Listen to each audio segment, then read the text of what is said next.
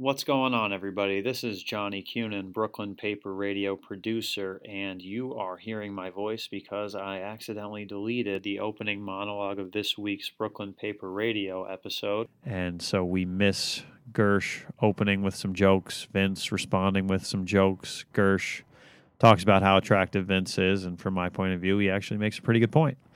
But where you're going to pick up is that Vince is talking about where he thinks author Gerald Podair might have left out some facts about why the Brooklyn Dodgers left Brooklyn in his new book, City of Dreams, Dodger Stadium, and the Birth of Modern Los Angeles. So check it out.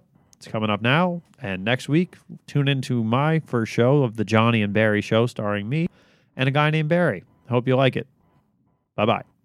Over time, I've changed my opinion on this. And the reason I've changed my opinion is Walter O'Malley, as Mr. Podair states in his book, was above all else a businessman. No question about it. All right, and we all know that businessmen are interested in doing things in ways to benefit their business, correct or wrong? I think Podair had a quote about that, a quote you disagreed with.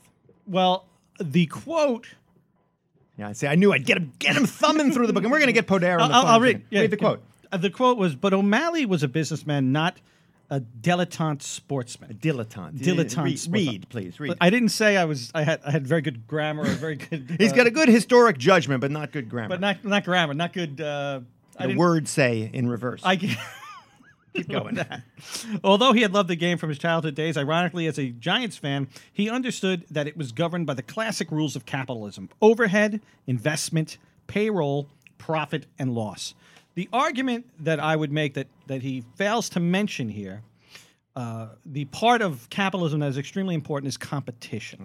Competition. And what I realized sometime later on in my life was by moving the Dodgers to L.A., Walter O'Malley did away with competition. Yeah, well, he was in New York City battling it out with the Yankees and the Giants.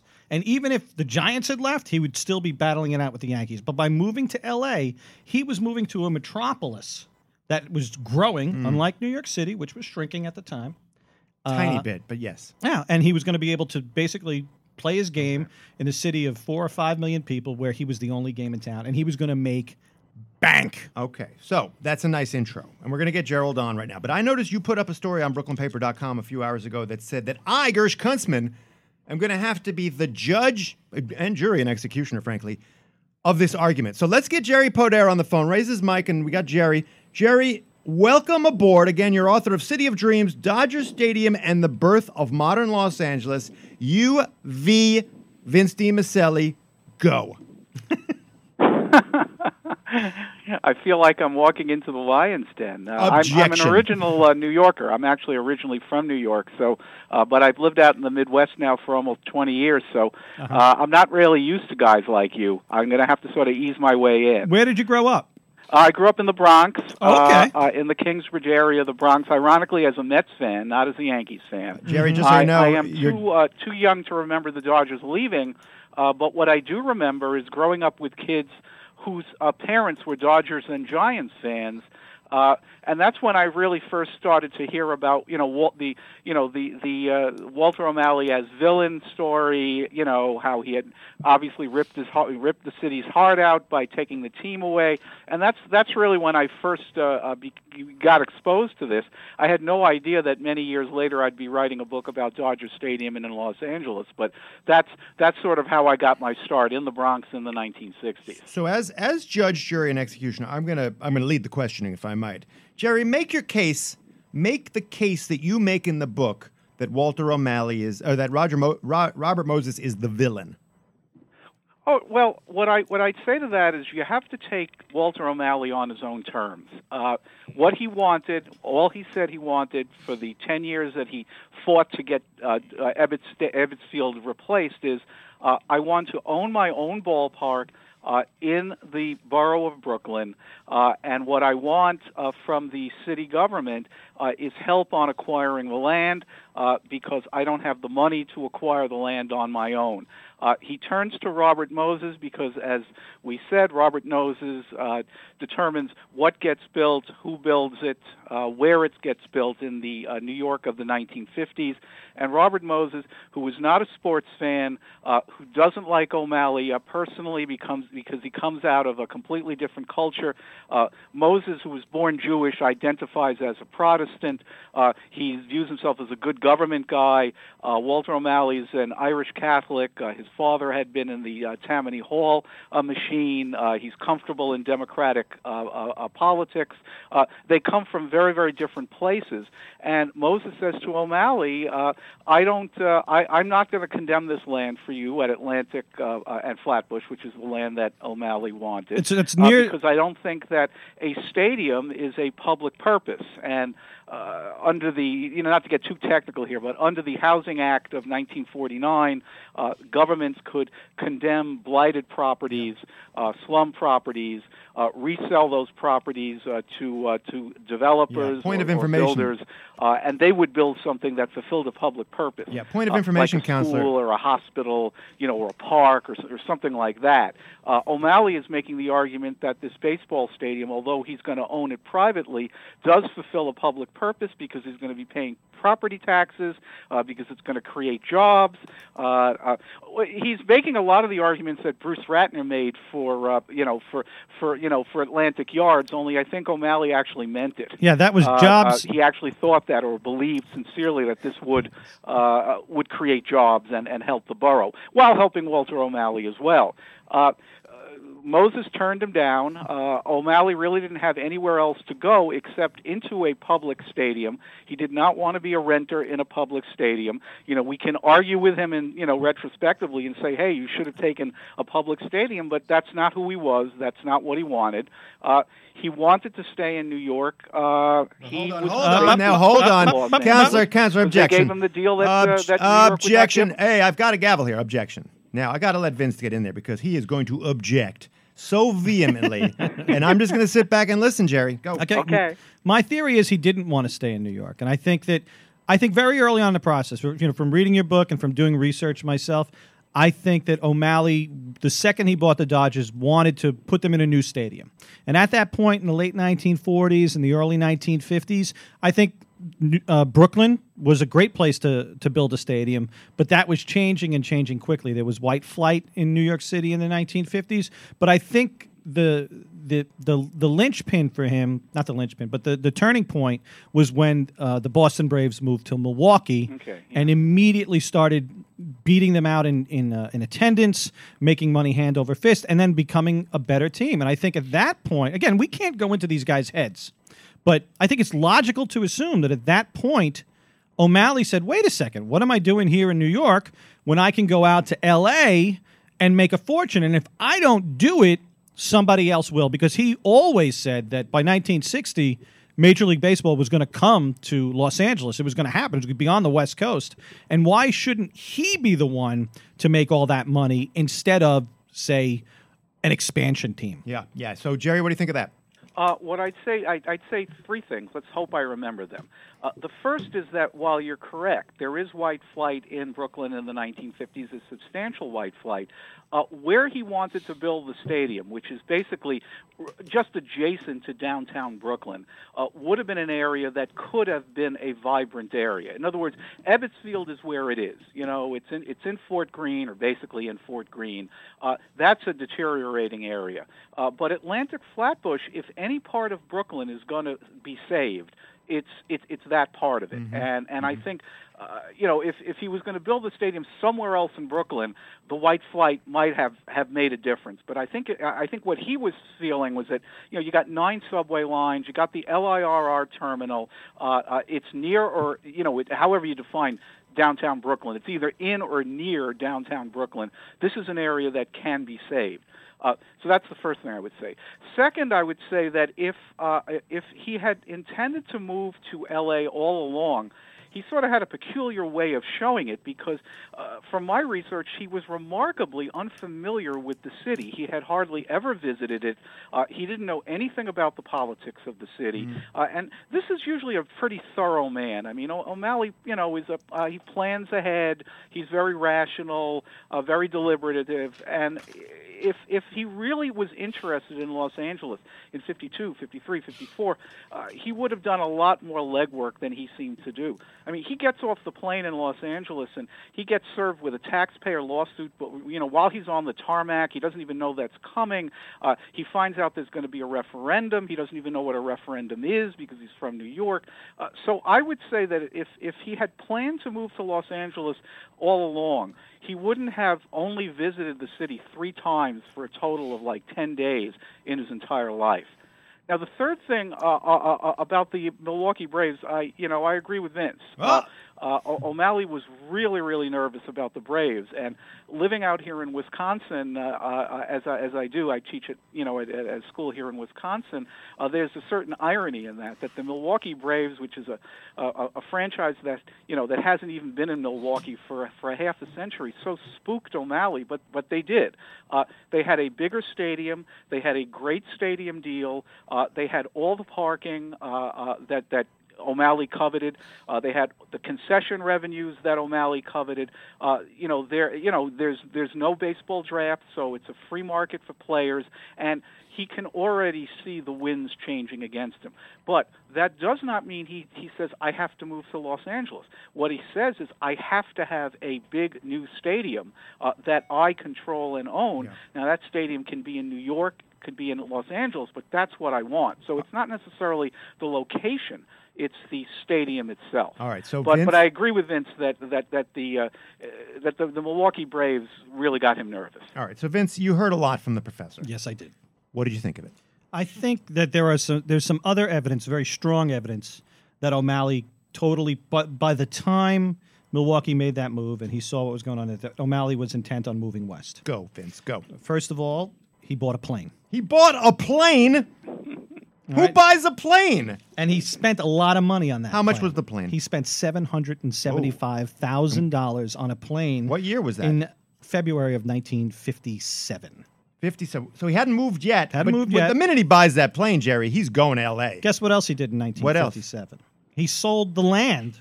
Well, actually, it might have been before that. He sold the land under which Ebbets Field existed, was on. He sold the land, Jerry. Right. He sold it to a realtor named Marvin Cratter, and he would have had to have been out, I think, after the 59 season. Then the land went to Cratter. All right. So 59, 57. I see where you're going. Go ahead. Keep going, Vince. He sold it. And then, of course, he made the trade or the purchase or whatever you want to call it of Wrigley Field in Los Angeles, giving him the rights to play in Los Angeles at that time, as how Major League Baseball would play it out. Point of information, Vince. I don't know what you're talking about. Wrigley Field in Los Angeles. This is an interesting story. Go, somebody fill me in. Well, Wrigley, who owned the Chicago Cubs at the time, owned the Los Angeles. I believe it was the Los Angeles Angels, which played the Los Angeles Angels at Wrigley Field, which was in downtown Los Angeles, and it was not really downtown, but sort of south of downtown, in what would be known as like South Central today. That's where all the greatest movies come from. Okay, and it's also where they filmed that TV show, the Home Run Derby show. Yes, it was a great little ballpark. Cool show. Yeah. Now the problem with that ballpark was it was a little small, but O'Malley said they could easily convert it to a larger stadium so that the Dodgers could play there. So now, why would he make this purchase? Why would he make the deal with Wrigley if he didn't have intentions of going to Los Angeles? I mean, this is the smoking gun. It's a slam dunk, there, Jerry. Let's hear a rebuttal to that. All right, the rebuttal is very easy. He is negotiating with both cities at the same time, and when he gets what he wants from one city or the other, and he certainly preferred New York, that's the deal that he would take. So it's the art of the deal. It's the art of the deal. He is a businessman. He is hedging his bets. The sale of the Ebbets Field property to the realtor Marvin Cratter was just like playing in Jersey City as he did in 55 and 56 and 57, a way of putting pressure on New York City to give him the deal that he wanted. The purchase or the trade for Wrigley Field, which was a very small stadium, maybe about 23,000 seats, seats. And I actually visited the site. It's not there anymore, but I visited the site. It would have been tough to build a big stadium there. It was as closed in as Ebbets Field was in terms of, you know, no parking, et cetera, et cetera. But that was also to give himself an option in case New York basically stonewalled him. So he is not doing anything that a smart businessman would not do. He is keeping his options open. He'll have an option in New York. He'll have an option in Los Angeles. But the bottom line is that if New York had given him the land or made it possible for him to get that land at Atlantic and Flatbush for a price that he could afford, there is no question that he would have built that stadium at Atlantic Flatbush, and we'd still be talking about the Brooklyn Dodgers. Was Walter O'Malley a penny pincher? I don't think he was any more of a penny pincher than any other owner. And in fact, it's ironic because his partner for a number of years as owner of the Dodgers was Branch Rickey, who in many ways has sort of had a halo around his head, largely because of bringing Jackie Robinson to the majors. But the greatest penny pincher of all time probably was Branch Rickey. He squeezed a nickel harder than I think anybody else. So I don't think he was any more of a penny pincher than any other owner. And remember, before free agency, the players have absolutely no leverage. They can either take the offer or go home. He also did a lot of things that were quietly kind that I read about, or in the course of my research. I think the nicest thing he did was to help Roy Campanella after Campanella was paralyzed in an auto accident. O'Malley put him on the Dodger payroll, as a coach, as an ambassador, as a speaker, for the rest of his life. Yep. So I don't think that he was any more of a penny pincher than anybody else was. Now, the reason I ask is because it just seems odd to me that he would spend almost 1/3 of the amount of money that he made selling Ebbets Field on that plane as just a bluff. It seems like that's a heck of a bluff. Well, even if you don't move to the coast, you still fly out to places like Chicago and St. Louis, and the train rides just to St. Louis were always just legendarily miserable. Right. So if you can have your own plane, and once again, if you get that expense out of the way up front, and you don't have to worry about flying commercial or chartering planes, you can actually save money in the long run, if the plane is properly maintained. And, yes. And you can save a lot. It certainly was a great way to fly to L.A. It was also a great way to fly to St. Louis, Chicago, and Milwaukee as well. I know, but you could save a lot more money in the long run if you're playing all your home games in L.A., and now you've got to fly all the way out to the West Coast, all the way out to the East Coast, every time you got to play everybody else, and then you could bounce around for it, and then your flight back to LA is gonna. I mean, that's a big savings right there. Well, it is a big savings, but I just have to reiterate, if he gets his deal in New York, he's got his airplane, but he doesn't necessarily have to be in Los Angeles. Right at the very end, I'm always there's always, and I write about this in my book. There's this tantalizing moment. Moses has turned him down. There's a sports authority plan that goes down the drain because, Moses is not enthusiastic about it. At the last minute, Nelson Rockefeller, of all people, comes in. And Nelson Rockefeller, you probably know, was not a sports fan. This is not his thing. Yeah. But he wants to run for governor in 1958. This is 1957. And Rockefeller comes in at the very end and says, if the city will condemn the land, Atlantic and Flatbush, I will buy it, and then I will lease it at no cost to O'Malley and the Dodgers, and they will build the stadium at their own expense, and then after 20 years, they'll buy the land, meaning the Dodgers will buy the land from me. And I always thought that if Rockefeller had tossed in another million or two, he reached his limit. I think it was $3 million he was going to put in. The condemnation price of the land apparently was $8 million. And then Moses stepped in and said the city should not be, should not be paying the $5 million. But I always thought that if Rockefeller had upped the ante to maybe $5 or $6 million, and he certainly had the money, there was the germ of a deal in there. And this is as late as September of 1957. I mean, this is like literally weeks before the announcement is made. Jerry, had Rockefeller, up the ante and put in some money. And, as I say in the book, all it would take is money, and Rockefeller had plenty of that. Then we'd be talking about Sandy Koufax, Brooklyn Dodger Hall of Famer. All right, and I appreciate that. Thank you for mentioning Koufax. But listen, I'm judge, jury, and executioner in this debate, and I've heard a lot of testimony. Uh-oh. But I'm not ready to render a verdict. No, you can't, because I'm not done yet. I know, but I want to just interject one thought. And it sounds to me like this was, forgive my English, this was a classic shit show. In other words, you've got a guy who runs construction in the city in the form of Robert Moses, who doesn't care about sports and probably doesn't even appreciate the role that sports can actually play in the heart of a city. He doesn't. You're right. You've got Walter O'Malley, who literally and figuratively is playing cities and stadia off each other. You got this rich guy, Rockefeller, who also doesn't care about sports and probably is rich because he's pretty damn cheap, coming in at the last minute. And then you got Horace Stoneham, who we have not even mentioned, Vince, probably doing the same damn thing except secretively. Got Walter O'Malley buying a plane, and I will add something that I need your comment on before I allow you to comment. I'm reading a New York Times article from February 22nd, 1957. This is right after O'Malley bought the plane. And the last paragraph of this story, Jerry, is O'Malley and his attractive wife, Kay, have two children, a daughter, Terry, and a son, Peter. They live quietly in Amityville, Long Island. Now, first of all, A, was Kay O'Malley attractive? And B, how do you write that in a publication? You didn't write it. If it's 1957, that is the style. Well, I've Googled her. I've Googled her, and I don't find her attractive. So I am asking the New York Times. Woman. I mean, from my research, she was, she was a woman who had a terrible setback very early in her life. She lost the use of her voice. She had, I guess, a form of throat cancer. Oh, Jesus. O'Malley must have liked that. I think her vocal cords had to be removed, and Jesus. She could never speak for the rest of her life above a whisper. Wow. That changes everything. She and Walter O'Malley seemed to have a wonderful marriage. Sure, she never talked back. Adored her. So, don't just sort of look at look at the externals. This was.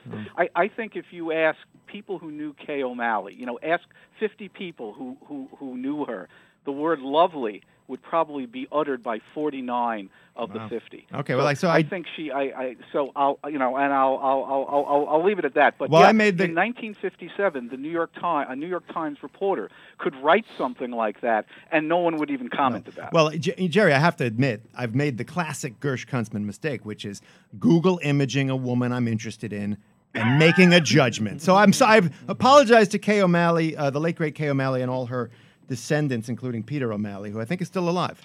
Peter O'Malley is definitely alive, okay. And his archives and files were instrumental in me writing this book. All right. Well, don't try to change the subject, Counselor. Okay, Vince has got one more point, and then we got to take a quick break for a commercial. Yeah. Well, I think this is what it all comes down to.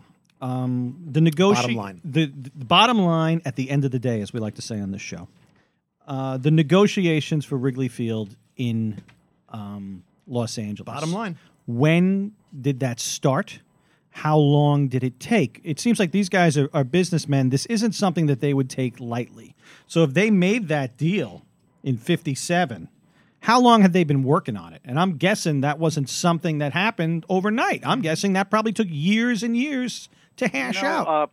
It's a good question. To answer it as honestly as I can, I do think it was a relatively quick deal.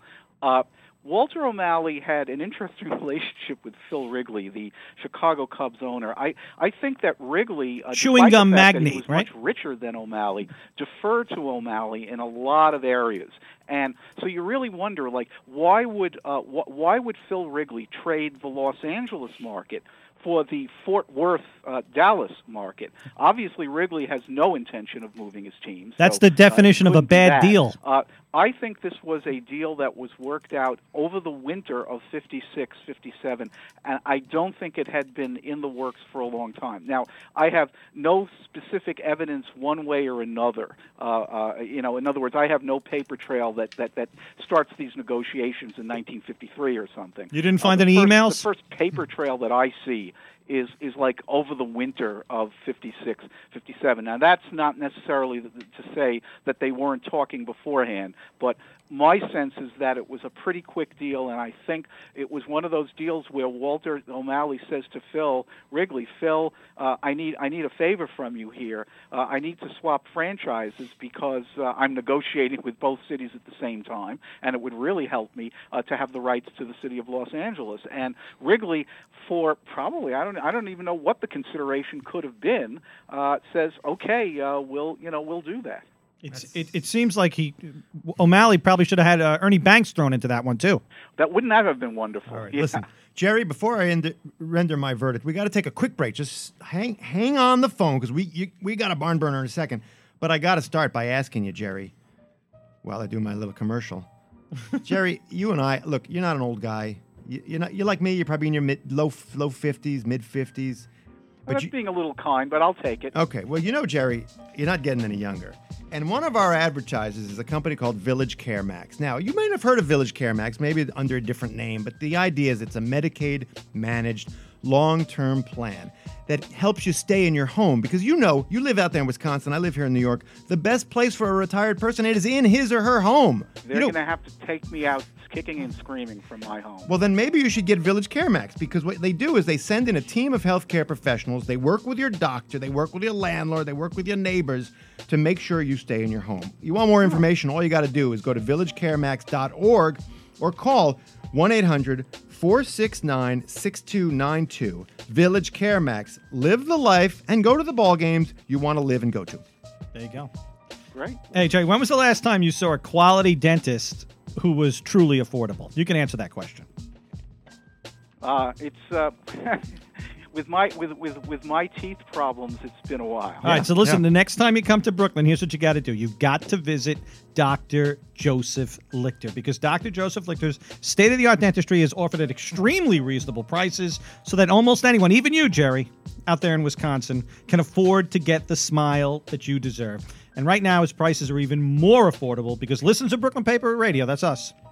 Get a low price for some of Dr. What kind of prices, Vince? Some of Dr. Lichter's most popular procedures. What kind of prices are you talking about? Invisalign. It's the virtually invisible alternative to metal braces. Yeah, Jerry, what would you pay for those adult braces behind the teeth out in Wisconsin? Like $6,000? I would imagine it would be in that vicinity. Yeah. I would actually like those. $39.95 at Lichter. Wow. We got a veneer special right now. Cosmetic porcelain, $750 per veneer. And Joseph Lichter. We're talking sports here. He's the official dentist for the New York Riveters of the WNHL. That's the Women's National Hockey League. Wow. And you would never know. Dentist. He's got work to do. You would never know that they play hockey because their smiles are perfect. You can have the teeth of a girl hockey player. There you go. Joseph Lichter, give him a call right now. He's at 718-339-7878. Joseph Lichter, where your smile is his priority. He's at 1420 Avenue P. in Brooklyn. Now, Jerry, I'm looking at the picture of you in the book jacket of your book, City of Dreams, Dodger Stadium, and the Birth of Modern Los Angeles. And I got to say, I got no problem with your teeth. You look great. It's a red shirt. Well, the three dentists that have been working on me since I got out to Wisconsin will all thank you. Wisconsin, where dentistry dreams come true. I just wrote that. I thought it was about cheese. Anyway, if you're just joining us, you've missed a heck of a show. Gersh Kuntzman, co-host of Brooklyn Paper Radio, is sitting in judgment of Vince DiMasselli and Gerald Podair, who's the author of City of Dreams, Dodger Stadium, and the Birth of Modern Los Angeles. And Vince's credentials should not be in question. He's obsessed with the Brooklyn Dodgers and, in short, believes that Walter O'Malley and Walter O'Malley alone is the villain, and Podair has a much more balanced view and blames Robert Moses. Now, that brings up an old joke. It does. Did you hear the joke, Jerry? I think I've heard all of them, but it goes. It goes a little something like this: You're a Brooklynite, and you walk into a room, and you have a gun, and there are two bullets in that gun. Bullets, Jerry. And you walk into a room, and inside are Hitler, Stalin, and O'Malley. Hitler, Stalin, and O'Malley. You got two bullets. Who do you shoot? Well, I'll leave the punchline to you. You shoot O'Malley twice to make sure he's dead. Now, we were flirting with a version of that joke, Jerry. Now you got Hitler, Stalin, and Robert Moses in a room, but you only have one bullet. So I said, hey, you toss aside the gun and you let Moses destroy neighborhoods with a highway. That's what you do.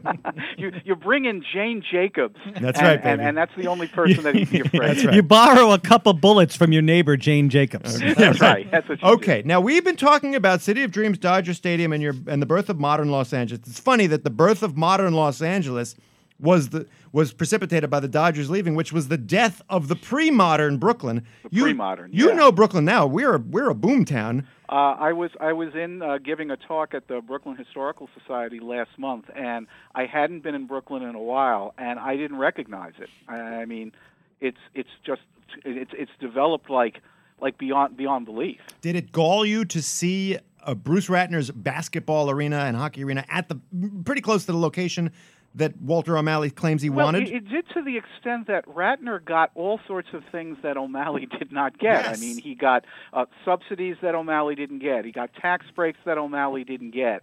And then after all was said and done, and I have to, I am a New Yorker. My New York sports allegiances went with me to Wisconsin. I am actually a Nets fan of 50 years duration. I started with them when they were the New Jersey Americans. Wow. And I'll have to get this in. After all that, this is the team that he ends up putting on the floor. Yeah, I know. It's not good. We don't really cover sports because what the Nets play is not a sport.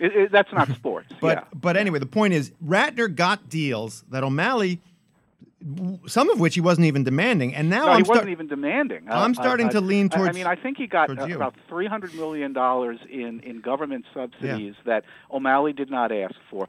They got probably similar deals, or the deal that O'Malley wanted on the land was similar to the deal that Ratner got. Yeah, but the land was what we used to call that the original sin of Atlantic Yards, was the way they made the land available to Ratner at such a bargain basement price. Right, and way more land than O'Malley wanted. Well, I mean, he got those, the rail yards at a bargain price, and then other land because, O'Malley just wanted to build a ballpark. I mean, Ratner said, he's going to have apartments, and he's going to, eventually maybe have, retail and resident, all sorts of grandiose plans that he needed a lot more land for. Well, some of those residents opened up this week, I believe. Yeah, listen, you're preaching to the choir on that one. We are totally on board, but we got to get out. Now I'm about to render a verdict. Closing statements, Counselor. We need closing statements. I will let Jerry go first with closing statements. Okay. In brief, Walter O'Malley desperately wanted to stay in New York, but on his own terms. Land that he could afford, a stadium that he would build by himself on his own. Had he gotten the deal that he deserved, we'd still be talking about the Brooklyn Dodgers today. And Brooklyn would not have gone into the kind of tailspin that it did until its recent revival. Okay, nice closing statement. Councilor DiMasselli, you have a closing statement, and then I will rule. Walter O'Malley... Objection. ...was the devil incarnate. He ripped the soul out of Brooklyn by ripping the Dodgers out and moving them to Los Angeles, a plan that he put in place as early as 1954 when the Milwaukee Braves began playing in Milwaukee and started making money hand over fist. He wanted to get rid of all competition for his team and move them to a place far away where the appetite for baseball was huge. The appetite for Major League Baseball was even bigger, where a municipality was willing to make the moves they needed to make to get that Major League Baseball team there. And I'd just like to point out that he did all those things that Jerry was talking about with New York, getting Rockefeller involved, getting all these, to play New York against Los Angeles and make Los Angeles think that the team actually had a chance of staying in Brooklyn. That was not going to happen. He wanted to get rid of the competition. He wanted his team in Los Angeles. He did everything he could to get them there. Brooklyn was doomed. Okay, that's my gavel. I am banging the gavel, Jerry. Yeah. I have to issue a ruling, and I have to say that I've had many cases before me on the bench, and this one is a perplexing one. We have the weight of history. We have evidence presented in a new book, City of Dreams, Dodger Stadium, and the Birth of Modern Los Angeles. Against that, we have a scholarly paper written in college by Vince DiMasselli with subsequent research. And I have to say, after hearing the arguments, albeit brief, I have to say that Walter O'Malley, you are guilty of murder However, I am also going to charge Robert Moses with compensatory manslaughter. I don't know if that exists. Compensatory manslaughter for facilitating and abetting the crime of killing the Brooklyn Dodgers and sending them to Los Angeles. That is my ruling. You're out of order. But Jerry Podair, you're out of order. Vince DiMasselli, you're out of order. All right, I just got a little carried away there, Jerry. Yeah, that was a little much. And, of course, there's no appeal. There is. Yeah, you can come on the show next week. We'll appeal. No, I urge all our listeners to write in, because we're going to put a story up about this show, and you can comment on that. You should go out and buy a copy of City of Dreams, Dodger Stadium, and the Birth of Modern Los Angeles. Because even if you don't like L.A., and I love L.A. And this book is not just about the Dodgers moving out there. It's about Los Angeles.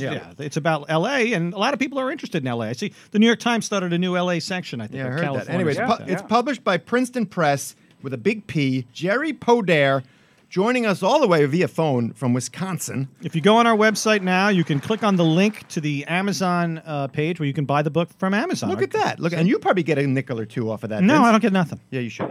Anyway, Amazon Marketplace. Anyway, Jerry Podair, thank you very much for joining us. It was a great segment. I hope you... I'm sorry justice may not have been served for you, but you have to stand by the sanctity of the jury system. Absolutely.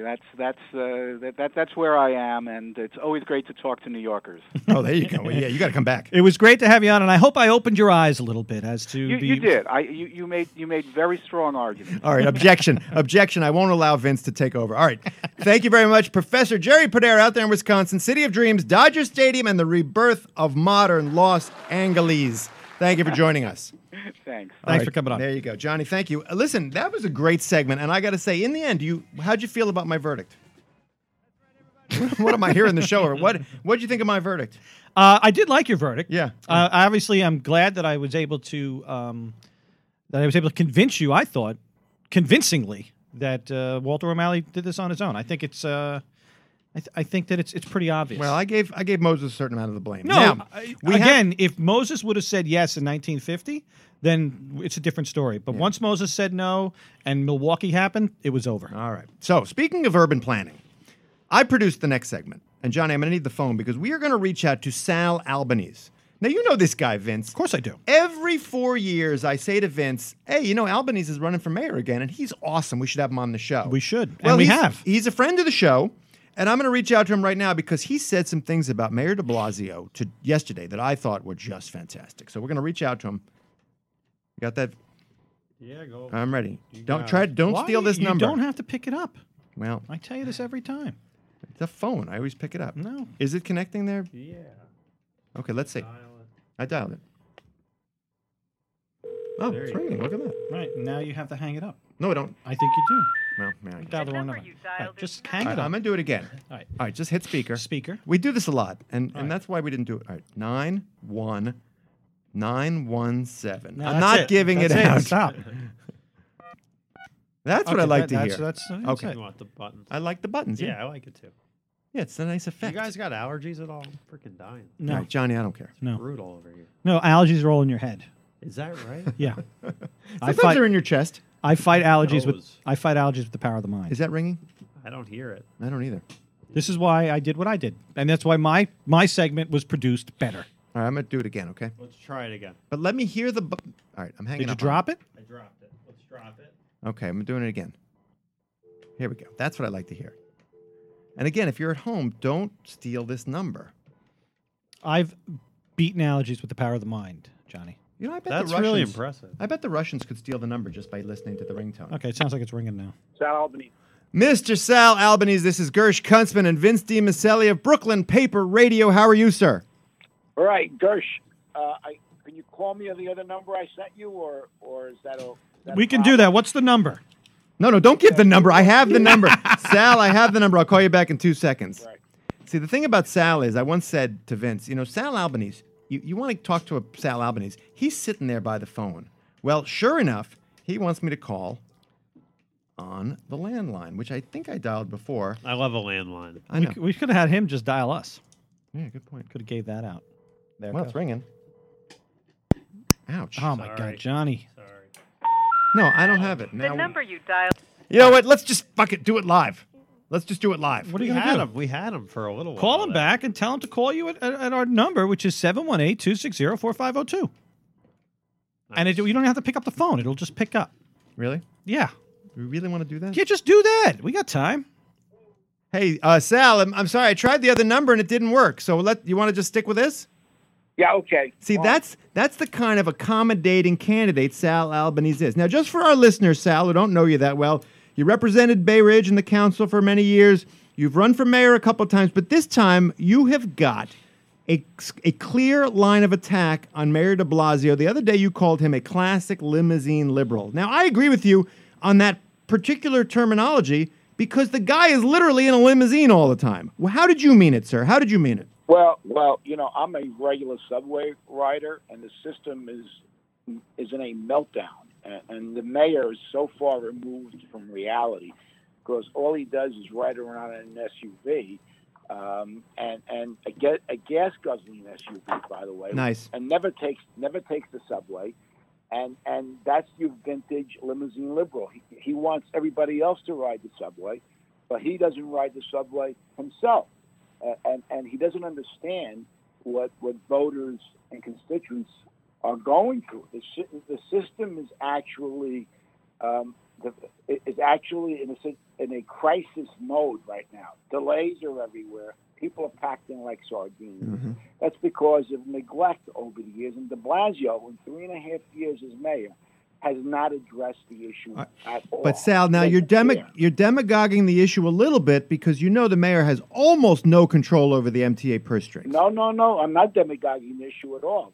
The mayor has 4 appointees on the MTA board. Okay. And the city has an allocation every single year in the capital budget to the MTA. And the city has underfunded the MTA for years. And what I'm proposing is tripling the allocation from the city, and then going to the governor and say, Governor, I have increased the city's share. Now, please meet me halfway and increase the state's share. And I've also got a number of other proposals to fund the system properly because, you know, Gersh and Vince, our signal system is pre-World War II. The signal system is a disaster. That's why we have all these delays. We need new stock. We need new signals. And the way to do that is you have to fund it properly. Now, you said I was demagoguing the issue, and that's not true. As the mayor, my constituents ride the system on a regular basis. You've got to take ownership for it. You've got to be an advocate. I was around as a council member when Ed Koch was the mayor. And the trains were literally falling off the tracks in 1980. We had what we call red tag areas where the system, the trains had actually had to stop because if they went at any rate of speed, they would fall off the track. So what Koch did was he used a bully pulpit. He was on a rampage about the mass transit system. He got to Cuomo the Elder, Mario, and they worked together along with the MTA board, Richard Ravitch at the time, and they funded the capital budget. So they fixed the tracks. So I'm not demagoguing at all. How can you be the mayor of New York City and basically walk away from the most important service and say, look, it's not my responsibility. Yeah. It's Cuomo's responsibility. Well, that is absolutely wrong. I want to ask you, and I know you've read it, so thank you for reading, but I want to ask you what you thought of my column, which was about the MTA asking employers in New York City, hey, can you flex the hours of your employees? Because we just can't handle the morning and the evening rush hours. You saw that, and then the New York Post put it on the front page. I did see it. It's an outrageous request because it shows you, once again, that the system is in a state of collapse. And also, you know, you're asking companies in New York City it's actually going to cause a reduction in productivity. Of course, that was my issue. Money. It's ridiculous. It makes no sense. I mean, I've never heard that before. I mean, and Cuomo said it's going to be a summer of hell. It's not even summer yet on the transit system. But I will point out it is hot as hell right now. It's hot as hell, and let me tell you, last week I got stuck. I took the R line. I was supposed to go to Rector Street from 77th Street in Bay Ridge. I get to Court Street, and they tell us that because of signal failure, now we're going over the bridge, and we're going to skip Whitehall. We're going to skip Rector Street. I wound up on Canal Street, and couldn't get back to Rector Street. I went upstairs to get a cab. I couldn't get any cabs.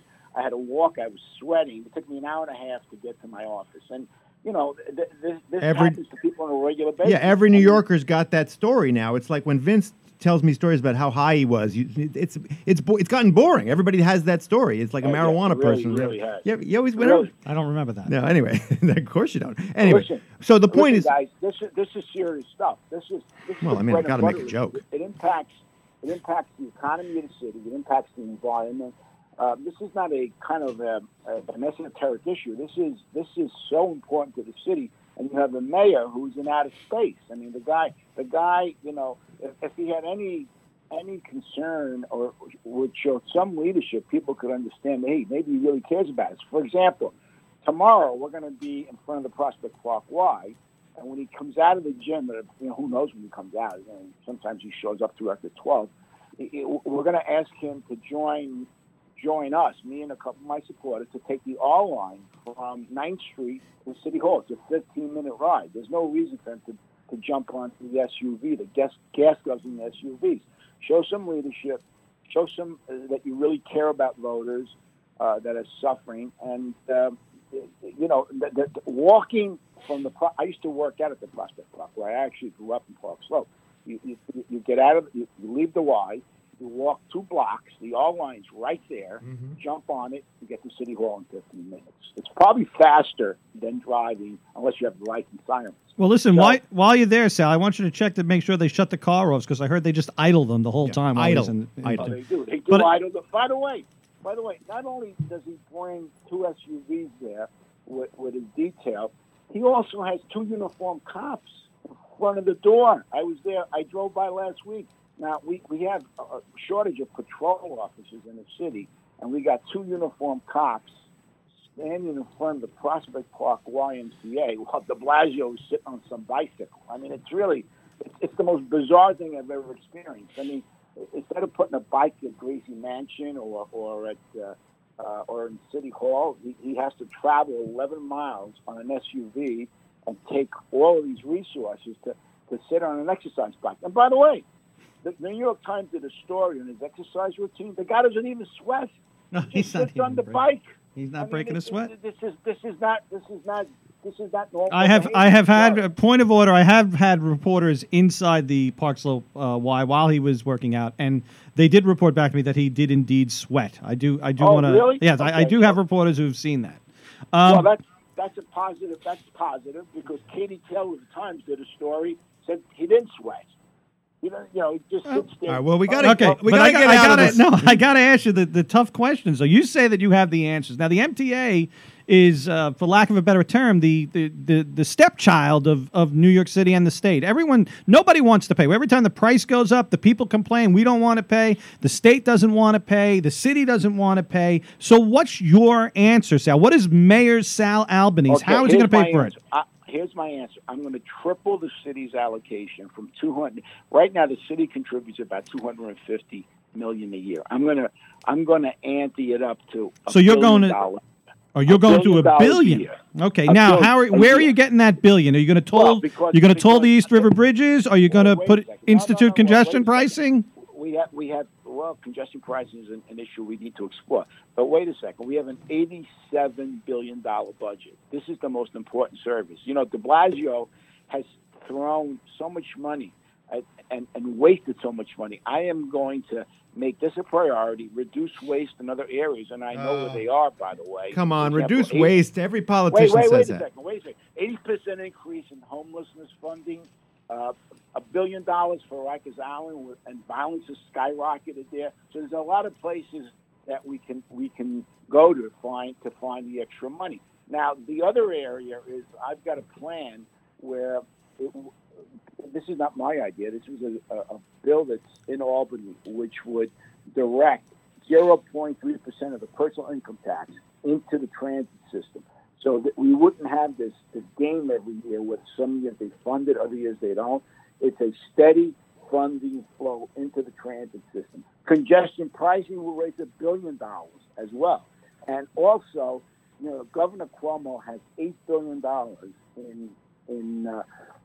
in monies that he collected from banks that have committed fraud. He's only allocated $400 million to New York City. So I'm proposing that he takes $1 billion out of the $8 billion and allocates it to mass transit. Now, you know that Cuomo can't stand de Blasio, which is part of the problem. So I delivered a letter yesterday basically saying, hey, Governor, you are the major player. When I become mayor, I want to work with you. Let's so you transit system. That's an olive branch. No, that's not an olive branch. That's an ass kiss, is what that is. Well, in Brooklyn, they may call it that. I call it an olive branch. Okay, olive branch. Because listen, he is the governor. Sure. And he has the majority of appointees on the board, and I think part of the reason why we're having problems, it shouldn't be that way, is because of the horrible relationship between de Blasio and Cuomo, which, by the way, de Blasio is mainly responsible for because he trashed them after he gave him $300 million for the UPK, the Universal Pre-Kindergarten Program. He trashed Cuomo because he didn't pass a surtax. Wow, this is a real olive branch. This is a real olive branch, Sal. Listen, but I'm also, if you read my letter, I don't know if you read my letter. Yeah, I read the letter. It also says that I want the state to pay its fair share. But I can tell you this, Cuomo has very, very sharp political antennas. And if I go around the city and I say, look, here's what I'm doing, now I expect the governor to join me. This is where the bulk of the votes are. And I'm not going to do it by pissing on his shoes. I'm going to do it in a diplomatic way so that we can get him on board. Sure. Like Koch got his father on board. Yeah, there's a way to do it. And don't. If you guys, I don't know if you guys were around, but Koch and Cuomo had made the difference. No, I was around, and I did, and I never piss on shoes. Just so you know, I don't like people. Okay, now we got to get out. But Sal, I want to make sure one thing: you are running for mayor as a Democrat. Am I right? Yes, and I also have the Reform Party line. I'll be on the ballot in the general election as well. Yeah, I know, but I need you in the Democratic primary, which, if I'm not mistaken, is September 12th. September 12th. Now, you're out there collecting petition signatures right now. Yeah. We're going to be on the ballot. Yeah, we've hired staff. We're ramping up, absolutely. So how, and I know what I'm going to get when I ask this question, but you've always been honest with us. How is the campaign going? Very well. I mean, again, I always hear that. Give me some nuts and bolts. Let me tell you this. In terms of fundraising, we could do better. The problem, I'm not accepting money from lobbyists and big real estate. I've got about 700 donors. I got a fundraiser tonight, as a matter of fact. Where's the fundraiser? Because maybe our listeners will go down there. Yeah, it's at Maxwell's on 59 Reed Street, 7 o'clock. Nice. In Manhattan. Maxwell's. You're welcome to come as my guest. No, Sal. No, we don't do that. I pay. If I'm going to give the Brooklyn Paper bounce, I'm going to pay for it. Well, good. I'd love to see that. That's even better. I'm just trying to be, diplomatic, I guess. Now, there's going to be some debates coming up, I'm sure. Are there going to be debates? Are you going to be on those debates? And will de Blasio be there? Well, he has to be there for the debates that are being sponsored by the New York City Campaign Finance. Yeah, the matching funds. You got to debate. Yeah. So he's going to be there for that. When is that debate? In August. There are two. Oh, August, when everybody's paying attention to local city politics. Boy, they really screw you, Sal. They sure do. But the system is geared towards helping the people that are in office. But I think, as I'm traveling around the city, there are a lot of people that are disenchanted with this mayor. So if there's a viable alternative, and I plan on being it, people are going to look at you very closely. Wow. Sal, you left the council before term limits, right? That's right. Why did you leave? You had it all. You're in Bay Ridge. I want private sector. I want to, listen, I'm not a professional politician. I actually can get work outside of politics. I mean, I got a background. I'm a teacher. I have a background in finance, or I'm a lawyer. I don't want to be in office forever. Yeah, but those are the kind of people we want in office. What? The people who don't want to be in office. Yeah, but I was there. I was there for 15 years. Oh, okay. Yeah, 15. He's trying to get into office. He just wants the office he wants is the mayorship of New York City. Correct? Well, but it's Sal Albanese. It's not an entry level job. He was a councilman for many years. He's in a Bay Ridge to the core. I mean, I know you say you grew up in Park Slope, but I mean, you've been in Bay Ridge a long time. Yeah. I was in Bay Ridge. Actually, you should know that 3 months ago I moved to Staten Island. Oh my God! You're on the Rock. Yeah. Yeah, because my grandkids are there. Both of my daughters are there, so my wife babysits there all the time. So We're right over the bridge. I feel like All right, wait. You gotta give me. You don't give me a street. Give me a neighborhood because I live on the Rock. Richmond Town. Richmond's very nice. I feel like I got to hang up on him now because now he lives in Staten Island. No, this is the ultimate. This is it. This is the ultimate outsider. He's a Staten Islander. He's a Democrat. They barely exist. I don't think there's been a Staten Island. I don't think there's been a Staten Island mayor since like Mayor Highland. I don't even think he was a Staten Islander. Let's be honest. I leave Brooklyn. I mean, that's where I spend most of my life. So I'm in Bay Ridge all the time anyway. But you know, right. and Staten Island is nice, but I don't feel like it's right. It's right over the bridge. It's not much different. You know. I mean, I will point out, Richmond Town isn't just right over the bridge. That's a little bit. You're a little bit inland. I'm only like 10 minutes away from the bridge. I go over the bridge, go down Richmond Road. I'm home. I'm sure this conversation is interesting. Have you ever taken the Staten Island Rapid Transit? All right. I have. Of course he has. All right. Yes, now, I know we were talking about transit. We were talking about the insane flex plan, and we do have to get out, but I'm going to give you one more chance, Sal. Give me your other big issue that you want all of our listeners to hear Sal Albanese on. Oh, The big issue is I want to clean up the political system. I've got a bunch of proposals. You just killed me. You killed me. Nobody cares about that, Sal. Nobody does. They do care because in New York City, pay-to-play is on steroids. The mayor almost went to jail. That's true. We want to clean up the system, and I have got a couple of ideas to do that. One's called democracy vouchers, nonpartisan elections, lobbying reform. Those are big issues. You did talk about nonpartisan elections. Yeah, you talked about that last time on the show, and it actually made a lot of sense to me, nonpartisan elections. But, Sal... California, by the way, passed nonpartisan elections. Their governance has improved dramatically since that time. Well, I mean, it makes a good case, and it's something we'll talk about down the road. And not bury it in the middle of the summer when all of our listeners are out on the beach in Reese Park or whatever. So, listen, we got to get out, Sal. Sal Albanese on the line. He's petitioning right now to get on the ballot to challenge Emperor de Blasio. I just threw that in, and I'm thinking Sal. The emperor has no clothes. Yeah, I don't want to see that. I can't now. I can't unsee that, Sal. But the point is, I believe that Sal Albanese is going to get the Gersh Kuntzman bounce, but I'm not ready to make an endorsement yet. But he's a friend of the show. He comes on. That's right. So Sal, thank you again. We wish you a lot of luck in this race. I got to ask him one more question. Sal, you didn't hear the earlier portion of our show, but who is responsible for the Dodgers leaving Brooklyn? Was it A, Walter O'Malley, the devil himself who owned the Dodgers, or B, Robert Moses, the devil himself who plowed through minority neighborhoods with highways? Robert Moses. You're blaming Moses. Yeah. Awesome. Robert Moses. Even though I'm not crazy about O'Malley, I'd say it was Robert Moses. All right. Well, you know, O'Malley was just a greedy entrepreneur, right? He saw the ability to move west, but, you know, it would have been great to have the Dodgers here. I'm a big Dodger fan. You never would have gone to Staten Island if the Dodgers hadn't left. Well, listen, I bleed Brooklyn. There you go. All right, we got to get out. Sal Albanese, leading contender for the Democratic nomination on the radio. Thank you so much, Sal. Thank you. All right. So, listen, we got to pay a couple of bills, but before we even do that, I just want to say... Vince, great show. I had to bring that full circle. You saw how I brought it full circle? Right. Well, you know what else comes full circle? What is that, Gersh? Your health care. Oh, yes. Because you're a great-looking guy, but you're getting older.